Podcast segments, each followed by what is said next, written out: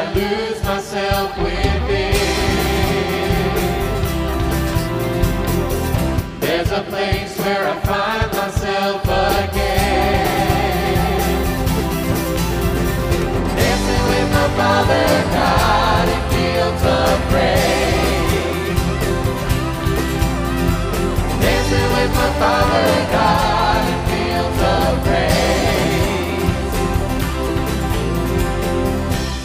There's a place where religion finally dies.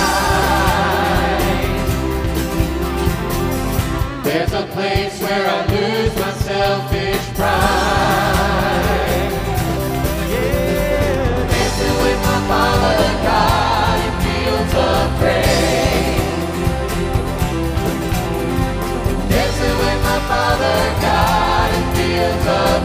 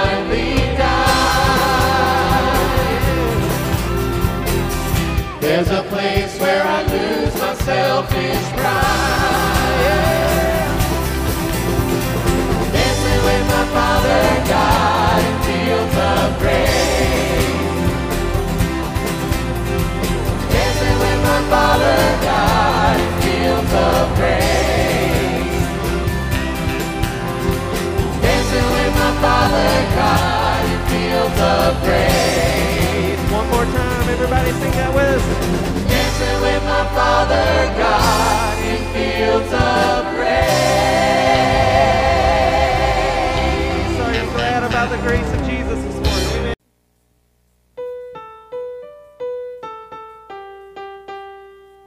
I wish I knew when this mountain in my way is gonna move. Hope it's okay to tell the truth. Sometimes the doubt starts to win. I'd be lying if I told you I was anything but weak. Right now, my struggle's all I see. But I'm not giving in. My story will not end in defeat. Nothing can stop an unstoppable God. He's not afraid of impossible odds. Promise that I'm standing on.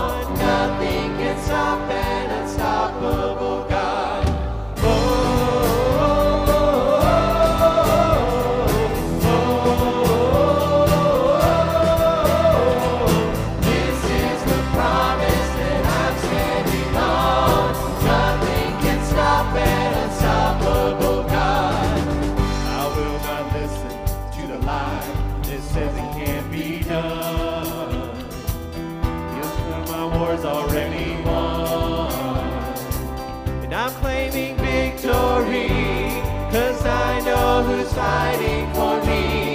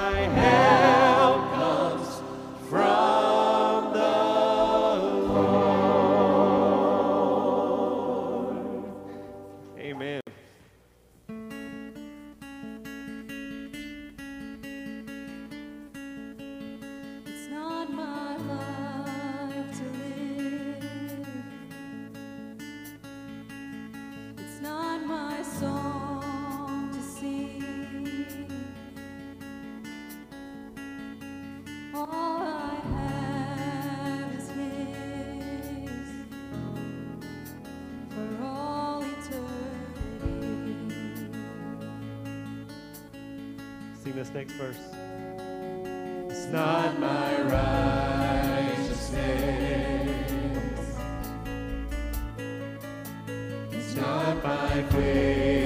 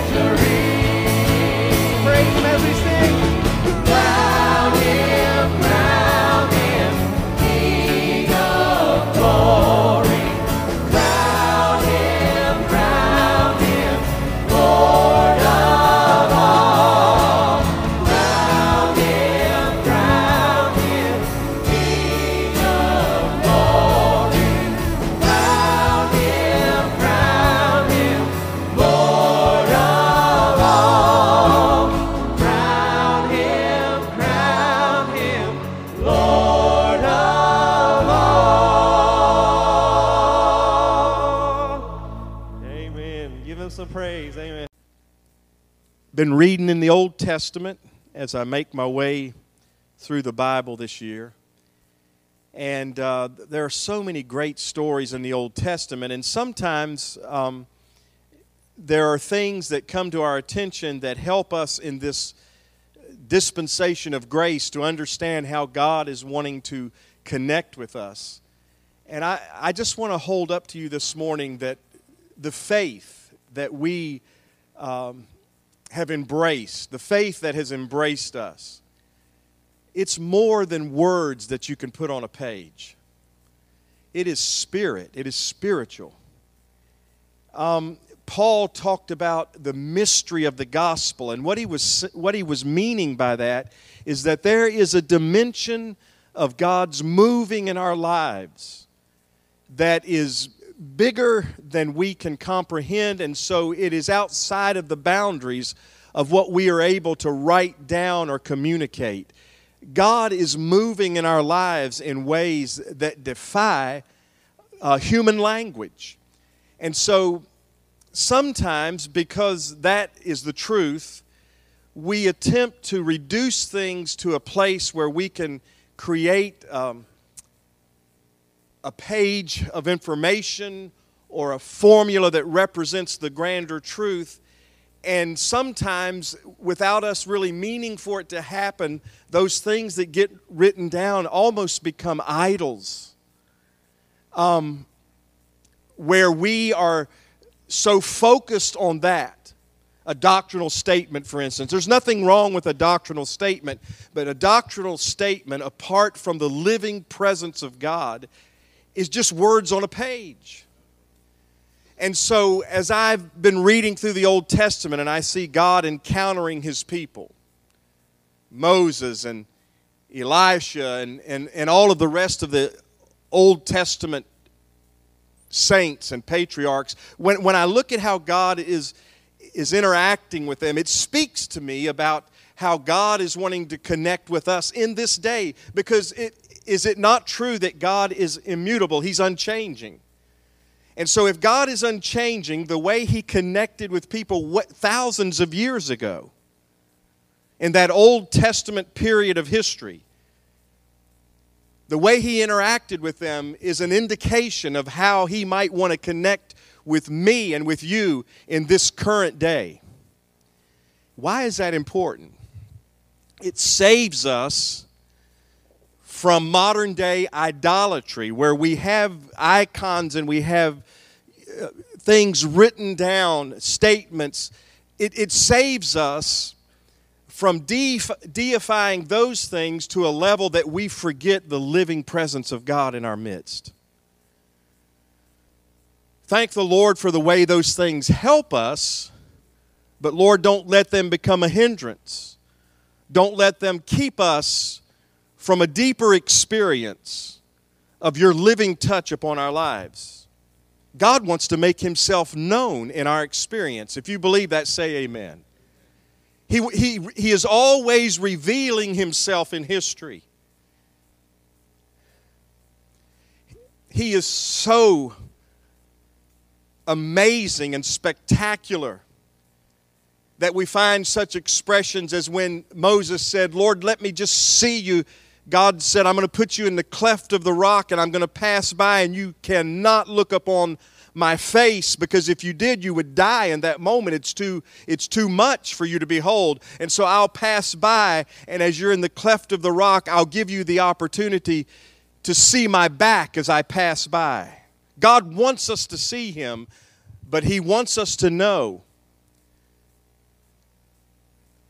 that it all happens because of what he orchestrates and what we make ourselves available to so, a couple of passages. One, I want to I want to tell you about a story in Second Kings. It's found in Second Kings, the sixth chapter. Elisha has taken the role of the as the prophet of Israel.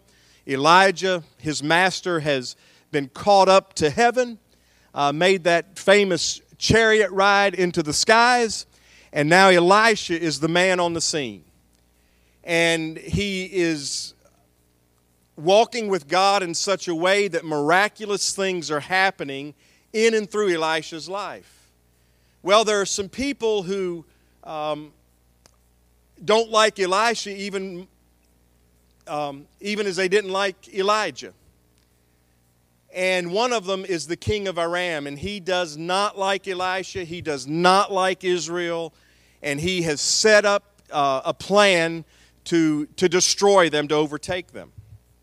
And so he has this plan, the king of Aram has this plan that he will surround the people of God and he's going to wipe them out. And Elisha's servant is one of the ones who is, is wrought over this. I would be wrought, wouldn't you? I mean, he's like, Do you see the chariots mounting? I mean, the Arameans are surrounding the people of God, and the prophet of Elisha is like, Man, we, we're, we're done for. There's no way out of this. They've, they've laid siege to, to our people, to our city, and we, it's just a matter of time until we're taken out.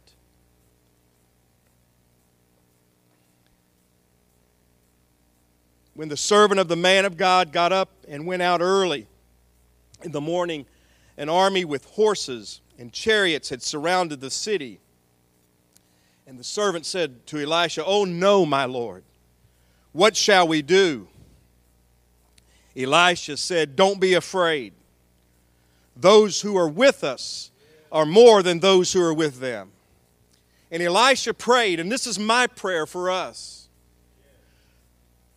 Open his eyes, Lord, so that he may see. There was a reason Elisha was saying, The ones who are with us are more than those who are against us.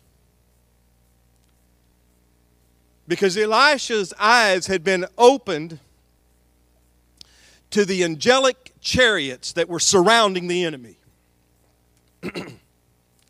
Somebody, I'm going to need a bottle of water this morning. I'm preaching. Who's going to make that move? He's got it, okay. All right, let me take a break and I'm going to come back to it. We've got a little miracle baby here. Grandma and mommy, would you bring Ross up here? We got a little miracle baby. Another little miracle baby. Brindley's a miracle baby, and Ross.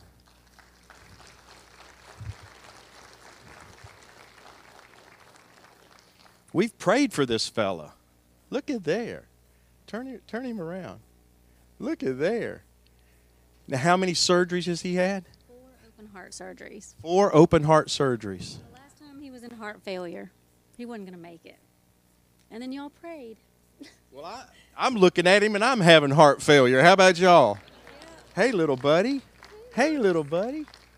Lord, thank you for Ross. Keep your hand on him. The Lord is with you, bud. Thank you. Love you.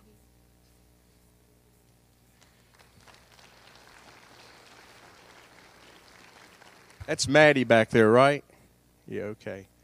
I thought it was Martine. Look at there. Ask and you shall receive. Now I need somebody to hold this mic. No, I'm kidding. Just give me.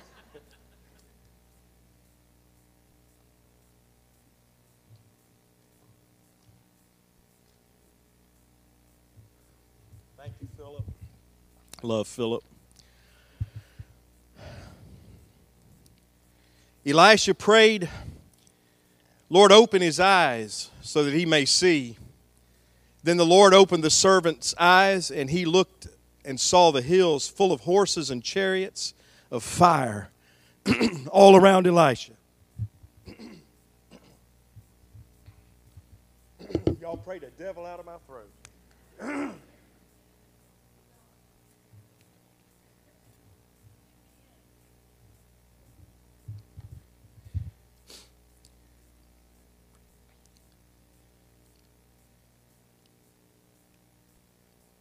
As the enemy came down toward him, Elisha prayed to the Lord, Strike this army with blindness. So he struck them with blindness as Elisha had asked. Elisha told them, This is not the road and this is not the city.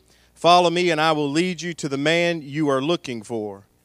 And he led them to Samaria. And then you can read the rest of that. But the point of me sharing that this morning is that we need our spiritual eyes opened to the presence of the Lord. And it's not a matter of us determining that we will open our eyes. Yes, we need to make ourselves available, but there is miracle aspects to our eyes being opened that are in the hands of God. But I will tell you this that those who will humble themselves before the Lord will see what they would not otherwise see. Humility throughout Scripture, Old Testament and New Testament, is key. In other words, when, we get to a place that life has left us undone, that we admit we're undone. When sin has taken us captive, that we, that we acknowledge, I am, I am taken captive by the enemy. In other words, that we get to the place that, that we understand that is, it is not our spiritual prowess that allows us to be positioned for the miraculous, but it is our humble stance before an almighty God that opens us to the possibility of impossible things happening in our lives to His glory. I need to be opened to the presence of the Lord. I need to know that He is near. I need to know that He is able. I need to know that I am not enough. I need to know that He is not looking for me to perform at some level that will cause some exciting thing to happen, but He is just wanting me like a child. That's why He said the kingdom is all about children because children just trust their parents to take care of them. What, what young child worries about the electric bill being paid? What, what young child is concerned about whether or not, in an affluent society such as ours, that supper will be on the table? And I, and I know people go through hardships, and I get that, but what I'm saying is, it is the faith of a child that believes that the parent is able to address whatever needs to be addressed in their behalf. Humility opens us to see the grandness of God's presence in our lives.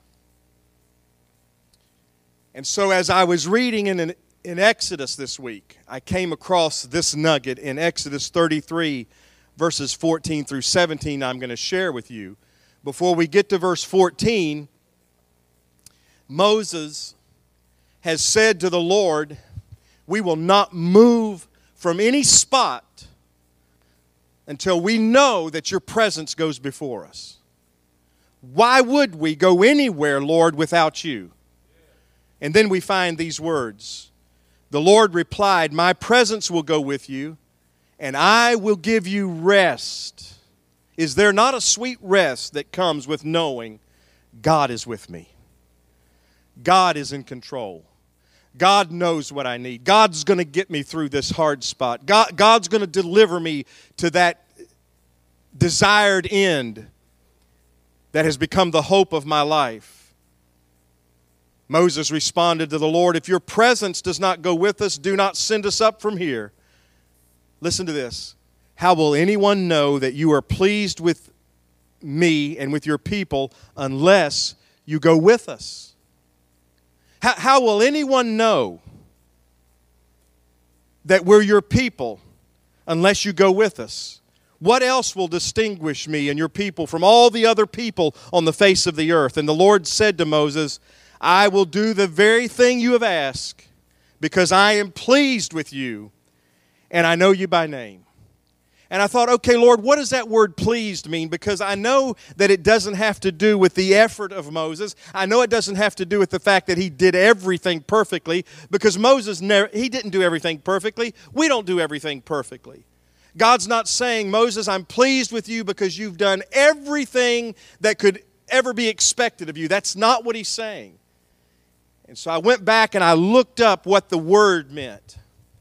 And the word pleased there is initiated in the person of God, not in the person of Moses. And what the Lord is saying is, I have decided, because of my love for you and for the people, that I am going to favor you. Folks, there's a difference between God and His love favoring me and God being pleased with what I've done. Do you, do you, see, do you see what I'm trying to bring this morning? In, in other words, God is saying to Moses, I love you. I love the people that have been delivered from Egypt. Because I love you, it is my pleasure to go with you, to go before you, to be in the middle of you, to follow behind you. It is my pleasure. I love Chick fil A. And I love their culture. They come around, they fill your, your tea cup, and you say thank you. And what do they say? My pleasure. That is an awesome culture. There, do you know there's a lot of difference between saying my pleasure and no trouble, no problem? I mean, it just shifts everything. Now, some, sometimes when they say my pleasure, you believe it. And then other times you know they're going to get fired if they don't say it. But when God says my pleasure, God means it's my pleasure. And when God says to Moses, I am pleased with you, I, I have found favor with you, I love you, I will go with you.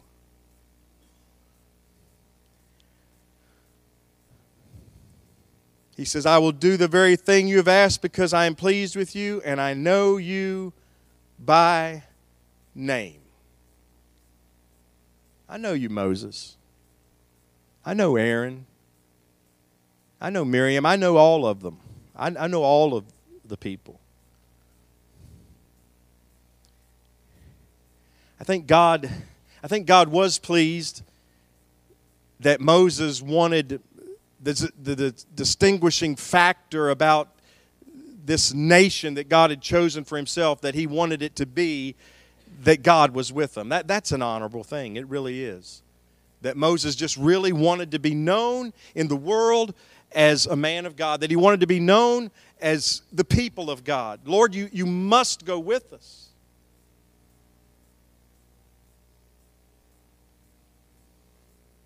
In other words, when God moves in our lives and He shows us His presence, it, it brings us to this place that we, we get it. We, we understand that, that this is not just a, it's not just about doing things, it's about being his people.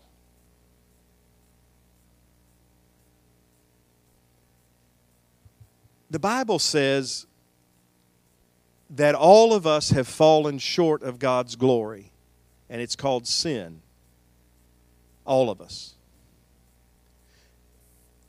The Bible says in that same book of Romans that, and it's quoting the Old Testament, it, say, it says that our righteousnesses are like filthy rags in the presence of God. In other words, when I, when I have done and you have done the very best that we can do, it, it still doesn't measure up. I, I, remember when, when I was involved in uh, Evangelism Explosion, they taught us this illustration to use as we would share the gospel with someone. It was called the omelet illustration. And so you told the person that if, if you're making an, a three egg omelet, and two of the eggs are good and one of them is rotten, what's that going to do to the omelet? You know, omelet, you mix those eggs all together. I mean, the rotten egg is in with the good eggs, and ultimately you end up with a rotten omelet because it has permeated the other two good eggs. And it, it was an illustration to say that even if the good outweighs the bad in us, any hint of bad has tainted our lives. And so, in that sense, all of our righteousnesses are like filthy rags because there's still that, that part of us that is darkened by sin. Over in Colossians, the Apostle Paul is writing a letter to a, the church in Colossae, uh, a community in, in, um, in Greece that has be, expressed faith in Christ, they've become a church. He's writing back to them and he says to them in Colossians 1:27, Christ in you is the hope of glory.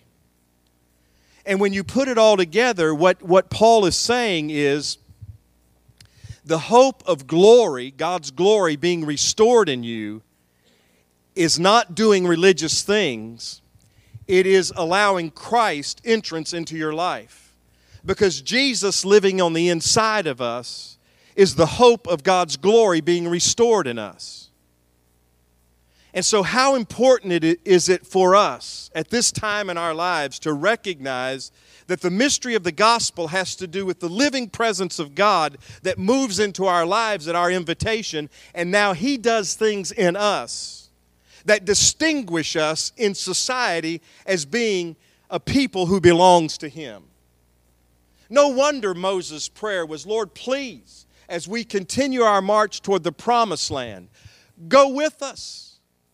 Because, Lord, if we are not your people, we're just another group of people in the midst of, of society. But, Lord, if you are with us, we are your people, we are God's people. Not because we deserve it, but because in your grace you have chosen us. And then the Apostle Paul writes in, in Corinthians and says that we carry with us the presence of Christ. As believers, we carry with us the presence of Christ wherever we go. And that presence of Christ becomes the definition of who we are. Those of you who are the earthen vessels that carry around the living presence of Jesus, don't ever forget when you walk in to a group of people, you're going to make a difference. You're going to make a difference. Not because you've always gotten it perfectly right, but because you carry in you the one who is perfectly right. Lord, don't let us leave this church today without your presence. Because if we leave here without your presence, we're just people in the midst of people. But if we leave here with your presence, if the prayer of Moses becomes our prayer and it's answered in our experience, when we walk into our worlds this week, God will make himself known in and through our lives.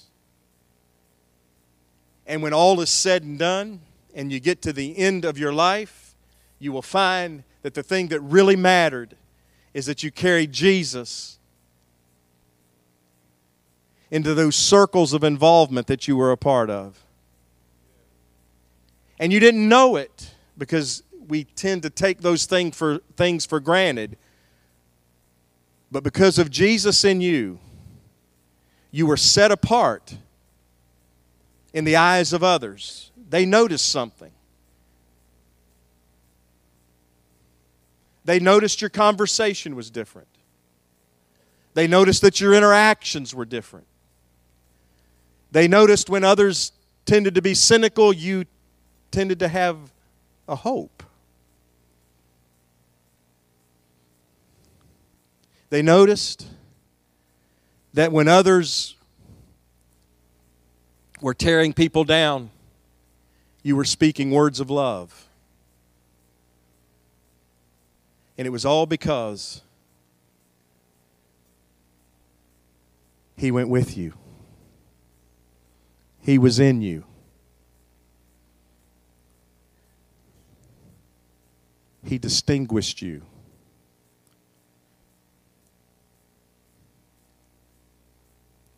As one who belonged to Him.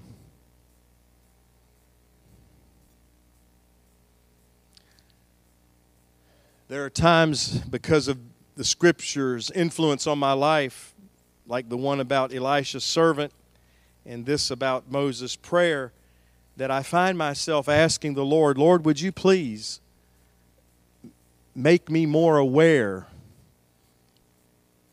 of your presence? Would you please, Lord, help me to see beyond the obvious? Would you please, Lord, help me to know?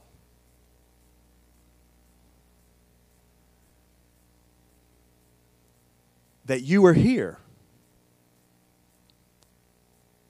and that you're up to something redemptive. He's always redeeming those he loves.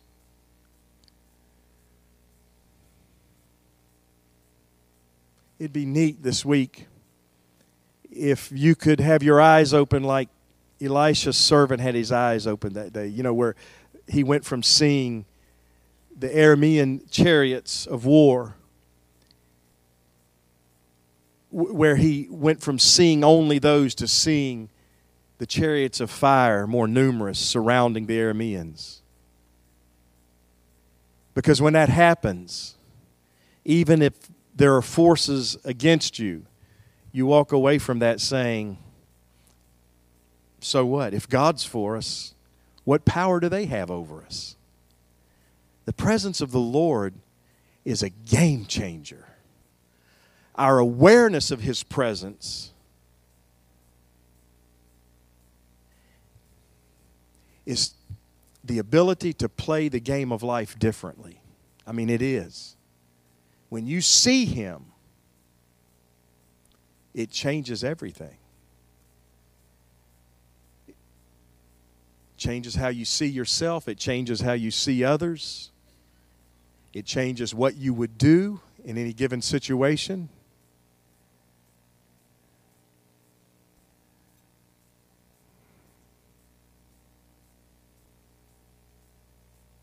Lord, open our eyes.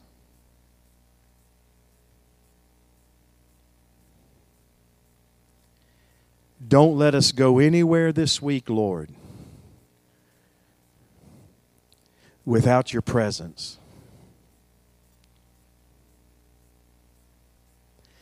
Save us from the enemy. But Lord, save us from our short sightedness. Help us to be able to know for sure that a power rests on us, not because of our performance, but because of your love, and in your love you have favored us. Period. You have favored us. We belong to you. You take care of those who belong to you. What the enemy means for destruction, you will make a stepping stone to that which is even more glorious. Open our eyes of faith. Fill us with your presence. Help us this week to have those moments when we are suddenly and supernaturally made aware of the fact that you are living on the inside of us.